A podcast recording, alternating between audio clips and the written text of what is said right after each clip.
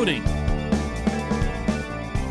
for awards, all star teams, and things like that in professional sports. Over the years I've been doing this, I have never, ever, ever been faced with a vote this hard. Good morning to you. Good Tuesday morning. I'm Dejan Kovacevic of DK Pittsburgh Sports and the newly reborn DK Sports Radio podcasting network. The Pirates lost last night 5 0 to the Cubs. They manufactured all of four hits, all singles. Two of those hits were by Ke'Bryan Hayes. It almost feels like those need to be in a separate category now. It's like, well, Hayes had two hits, but the Pirates also had two. You know? Like, he's way too new to this. And way too good, by the way, to be getting lumped in with this atrocious offense in particular. The Pirates have now lost 14 out of their last 15 games. They've scored a grand total of 31 runs in those 15 games. And yes, that's pretty much two runs a game. JT Brubaker pitched well, six and two thirds, gave up two runs, four hits, struck out nine against walking ones. Got good stuff. To me, he's earned a spot in the 2021 rotation, and not just by default. He's been good. He's he's encouraging. I like that. More of that, less of the other stuff. So, what's my vote? Oh, wow. Well, here's how this works. Every year, the Pittsburgh chapter of the Baseball Writers Association of America, which I've been a member for 15 years, 16 years, something like that, back to 2005, puts together a collaborative set of awards for the team. There's a team MVP, there's a team pitcher of the year that's named after Steve Blass, and then there's a cooperation with the media award that's named after the late great Chuck Tanner. Uh, these are usually difficult decisions for other reasons. I mean, starting with the Tanner Award, we haven't had a chance to talk with anybody. You know, it's just been nothing but Zoom calls. Like, who's been the best on Zoom calls? How do you even give that out? But just setting that aside, picking a pitcher of the year is no picnic. I mean, there there really isn't anybody that where you'd look at and say, you know, boy, this guy's really stood out. You know, even if it was just one, or even if it was just like the, you know, the the best of a bad lot, kind of thing. You know, when you talk about the when you talk about the the leaders on the staff, uh, the team's win totals. Let's just get old fashioned here, just for the fun of it. There are three pitchers tied with two each, they're all relievers. I'm not making this up. Sam Howard has two, Richard Rodriguez has two, and Chris Stratton has two. These, these are the pitching wins. Uh, ERA the answer to that technically is nobody. Because there isn't anybody on a staff who has enough who has enough innings to to qualify for anything. Uh, Trevor Williams has made 10 starts, but he never hangs around in them long enough to qualify for anything. His ERA is 6.7. Maybe he should be our guy. Right? Are we in are we in on Trevor? Let's see who else. I'm going through my iPad here, see who else I can find that'd be qualified for the Pirates Pitcher of the Year. And, and trying actually here to be serious because it's not easy to be serious in this situation. Maybe Brubaker, you know, I mean, or, or Chad Kuhl. But I mean, if you're if you're giving those awards out in situations like that or with with statistics like that, you're just you're crushing the award for years to come. You know? Who would want to be attached to this? Strikeouts. Brubaker is tied with Three other guys actually for the strikeout lead. The difference is Brubaker came along a lot later than Derek Holland, Joe Musgrove, and Williams. Maybe it's Brubaker. I don't know. He's had three decent starts in a row. That ought to get you team MVP this year. But speaking of team MVP, try to get this one.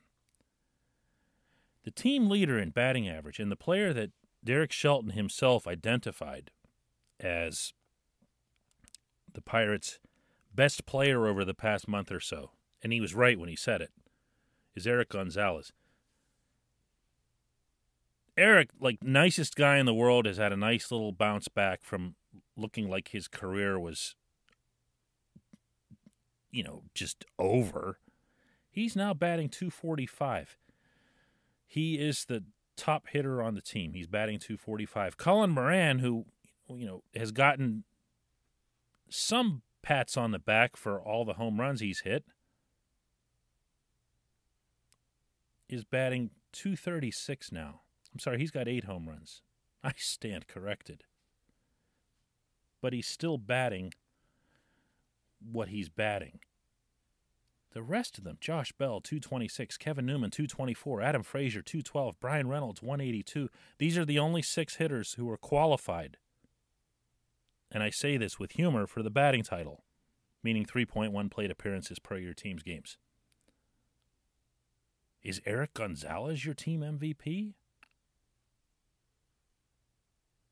I mean, I guess the safe choice, if you're looking for someone, you know, who would kind of, you know, cross enough, uh, cross off enough boxes, would be Jacob Stallings. Uh, Jacob Stallings has been excellent defensively. Um, you know, he's hit well enough. Uh, he's got 252 average, 703 OPS, two homers, 17 RBIs, had a couple of big hits. And he's the one who's had to suffer more than anybody in catching all this terrible pitching. Maybe he's it, right? Right? Hello? Is anybody going to help me out on this? I can't even picture the presentation of these awards. Fortunately, I'm pretty sure we'll all be socially distanced still when the awards are delivered. Maybe we can just like send them by email or something. What a season. I, I, I get look, it's it's a short year and everything and all the other goofy stuff that's happened and they've had the 13 injuries in the first month, couple more obviously this month. But I just can't shake off this hitting thing. You know, that's the one that just jumps out at me. The, the pitching you can almost explain, almost, most of it. The hitting you can't. How do all, all of the hitters go sour at once? Well, lucky for them, their season will still be over after this coming Sunday in Cleveland. And I'll still be worried about how to vote when we come back. Football.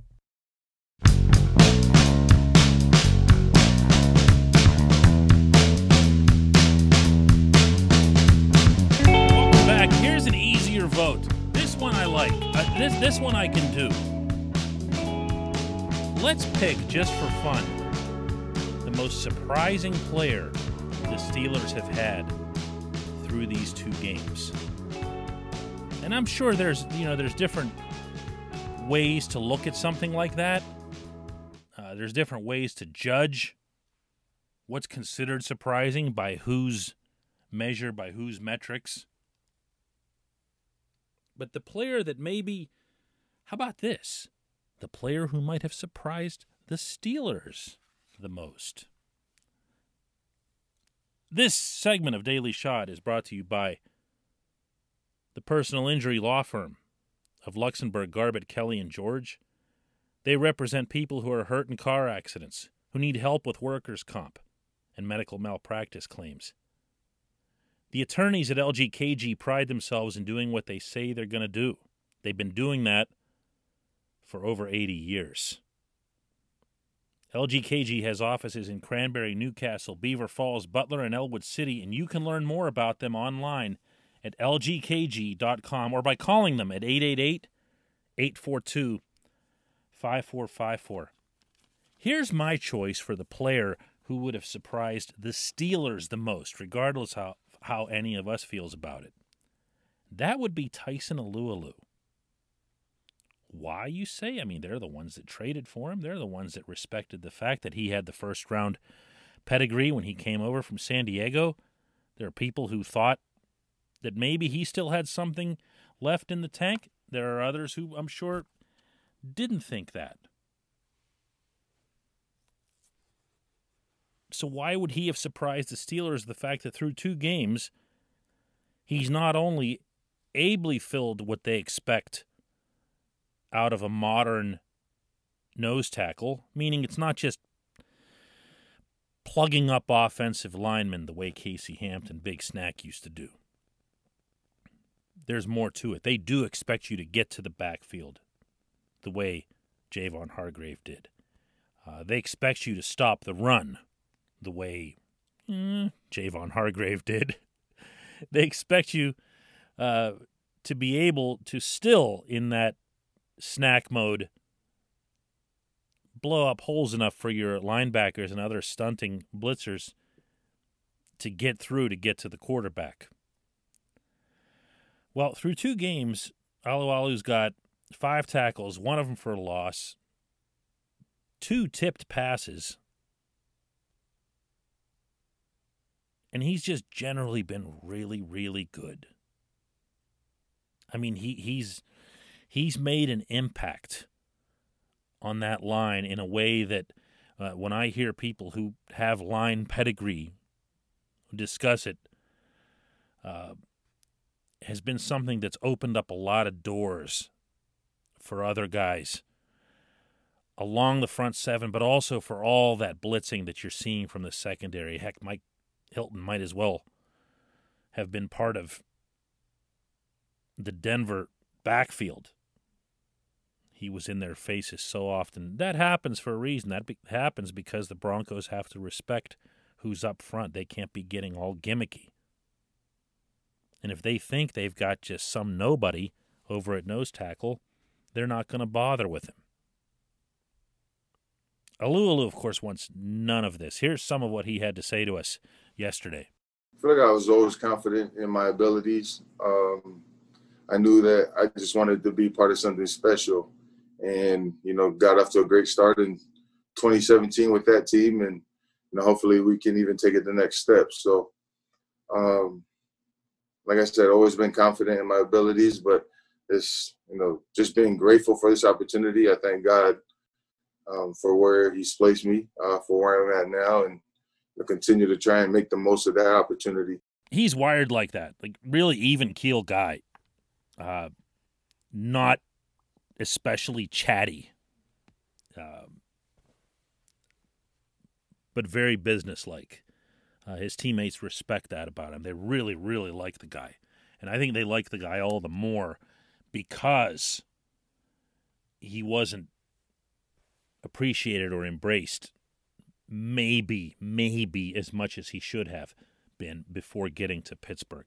I can't speak to all that. I do know that since he's been with the Steelers, they've really, really uh, welcomed having him around. Never more than this season. Never more than this season. What I'm left with, though, if it sounds like I've been getting to a butt in all of this, is why, if the Steelers knew this, did they make that extra last ditch attempt to bring Hargrave back when they really couldn't afford it? Remember that? Maybe not. It kind of flew under the radar. Hargrave was signed by the Eagles, and when it happened, I remember having virtually no reaction to it because I never thought for a second he'd be back. Not with Kevin Colbert's cap where it was, and not with the other needs, many other needs that would have to be filled. Not with the many other priorities for longer term uh, extensions, like Cam Heyward, who they ended up getting done after some other restructurings and deferments. But the day after Hargrave signed and he was on a Zoom call with Philadelphia reporters, and they asked him, you know, who else was interested, meaning not so much who was interested all along, because you, when you're a free agent, you're going to hear from two thirds of your league more often than not right at the beginning, if you're a decent player. You're asking when you ask that, who were the finalists? And he mentioned two other teams. One of them was the Steelers. I couldn't believe it. Couldn't believe it. Never saw that coming. The amount of money that the Eagles put forth on that deal $39 million over three years. He's a $13 million a year player. Where? Where were the Steelers going to come up with this money?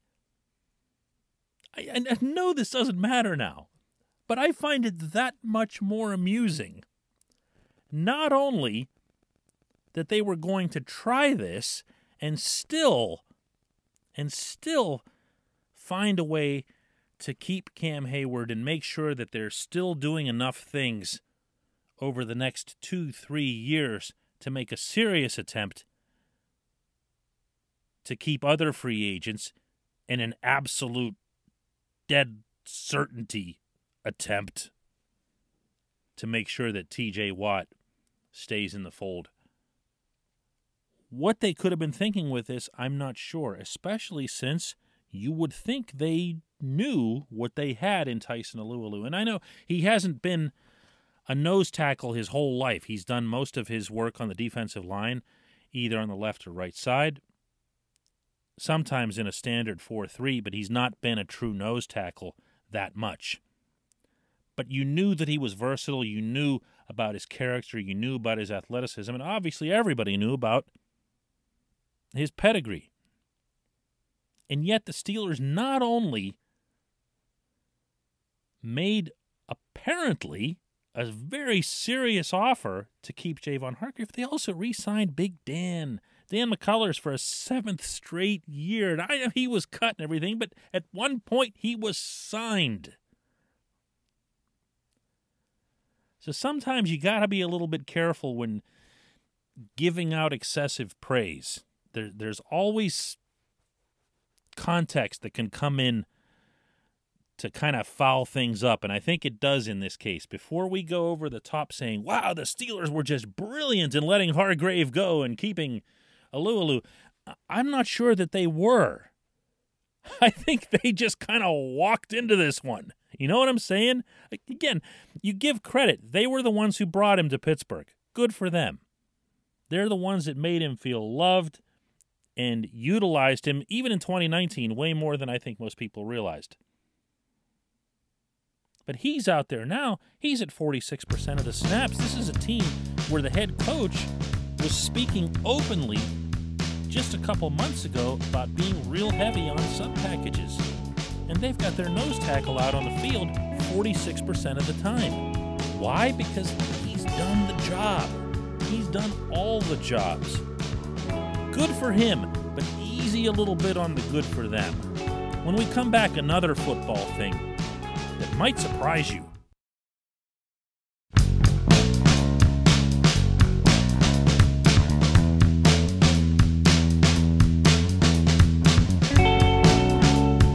Wear your masks, people. Wear them. It's okay. The masks don't bite. No one's infringing asking you, or in professional cases or public cases, requiring you to wear a mask. If you don't, you might end up like the Denver Broncos. This portion of Daily Shot is brought to you by our friends at the Greater Pittsburgh Community Food Bank. They've got a special announcement to make tomorrow. Before coronavirus struck, the Greater Pittsburgh Community Food Bank was working toward a better future, and the pandemic confirmed the need for food assistance and further highlighted the food bank's mission in our region. Everyone, I'm sure we can agree, deserves a healthy and hunger free life, and yet one in nine of our neighbors in western Pennsylvania struggle to have enough food, don't know where the next meal is going to come from. 260,000 people, by their estimates, including 70,000 children, experience what's known as food insecurity on a regular basis. Join our friends at the food bank tomorrow, that's Wednesday, September 23 at 10 a.m., for an important announcement regarding the food bank's future.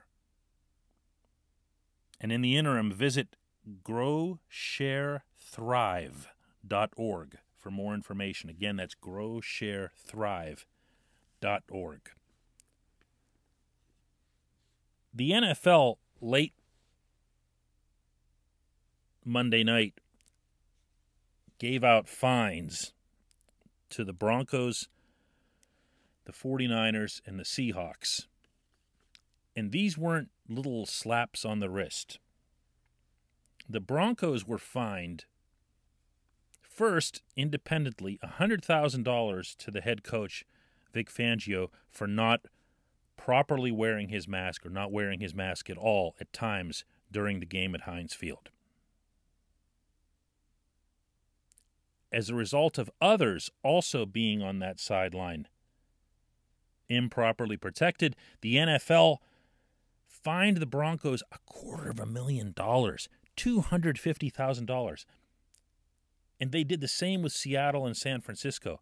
The total amount of the fines crosses just over a million dollars. These are the biggest fines that have been given out, or issued, I should say, to any NFL team for any reason since the 90s. In more than 25 years. Yeah, I mean, I can hear you right now. What about the Patriots? The Patriots, well, the Patriots were doc draft picks and whatever else here. I'm just talking about fines. A week earlier, the NFL had put out a very sternly worded memo warning everyone that they saw some things on sidelines that they didn't like and that they were going to clamp down on it. And at least these three teams, quite clearly, didn't take that as seriously as they needed to.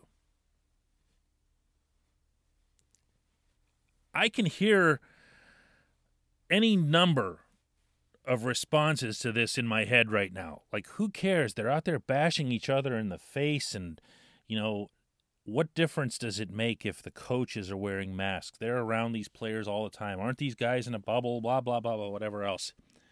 And I'm reminded of my own thought the other day at Heinz Field when I noticed after the game there is a rule. One of the rules is that players are not permitted to exchange jerseys with the opponent. Again, it's another way of just keeping them separate and keeping things and elements, and in this case, an article of clothing, separate. If one team's got it, one player's got it, this at least minimizes or reduces the risk of cross infection. And I know, again, they're out there. They're three inches apart at the line of scrimmage. They're tackling, they're huffing, they're puffing. I'm sure there's spit, saliva flying all over the place, stuff out of, not to gross you out, people's noses and everything else. And you wonder why are they doing this? Why are they doing this? The answer is that the approach works. I've stopped questioning it. Uh, the first time that I saw in Major League Baseball a first baseman wearing a mask, I had the same reaction I'll bet everyone else did. Like, seriously? Really? I mean, all these guys are being tested and everything else. And it's the first baseman wearing a mask. Why? Because the other team has a runner at first and they're a little too close. Okay, but if there's a play at the plate, there's going to you can go back and forth on this into infinity. But what we do know is that minimizing or just reducing the amount of contact helps. And I'm going to give you an example. When the Miami Marlins and the St. Louis Cardinals had their issues with coronavirus earlier in the baseball season, the first response that was had by everybody was to do all kinds of contact tracing. Who was near this person? Who was near that person? Who's got it? Who doesn't? Uh, what kind of cross pollination was there between the two clubhouses? Do they share equipment managers or whatever? And in that moment, in that moment, it becomes something that everyone takes seriously. Because now you're in the danger of super spreader territory, as it's called. And no one wants that. That's what the NFL is trying to avoid, what Major League Baseball has very successfully navigated. I still wish there were more people than me giving them credit for this. Because everyone's like, baseball's never going to work, never going to work, got to have a bubble. It's worked, and it's worked because they've been disciplined with stuff like this, with stuff that feels silly, that feels ridiculous, that feels over the top the moment you first do it. But then at the end of the day, when you are that disciplined and you are that responsible to the people who are around you, and of course, by extension, to their family, to their friends, to their elders who are at the greatest risk, it works. It works. The NFL is not in a bubble. The NFL has to do what Major League Baseball is doing. The NFL is absolutely right to have cracked down on all three of these teams, regardless of whether or not there were uh, negative tests, positive tests. Of course, there haven't been, at least not nothing that's been announced. This was done as a preemptive strike. This was done prevent the negative scenario that everyone would be fearing in this. Good for them. Good for the league. Thanks so much for listening to this. Make sure you're checking out, additionally, our Steelers and Pirates podcasts done by Chris Carter and Dale Lolley on football, Alex Stumpf and Noah Hiles your front door, your car, your gym locker, your gun. Safety is a habit. Learn more about how to keep guns safe and secure. Visit projectchildsafe.org.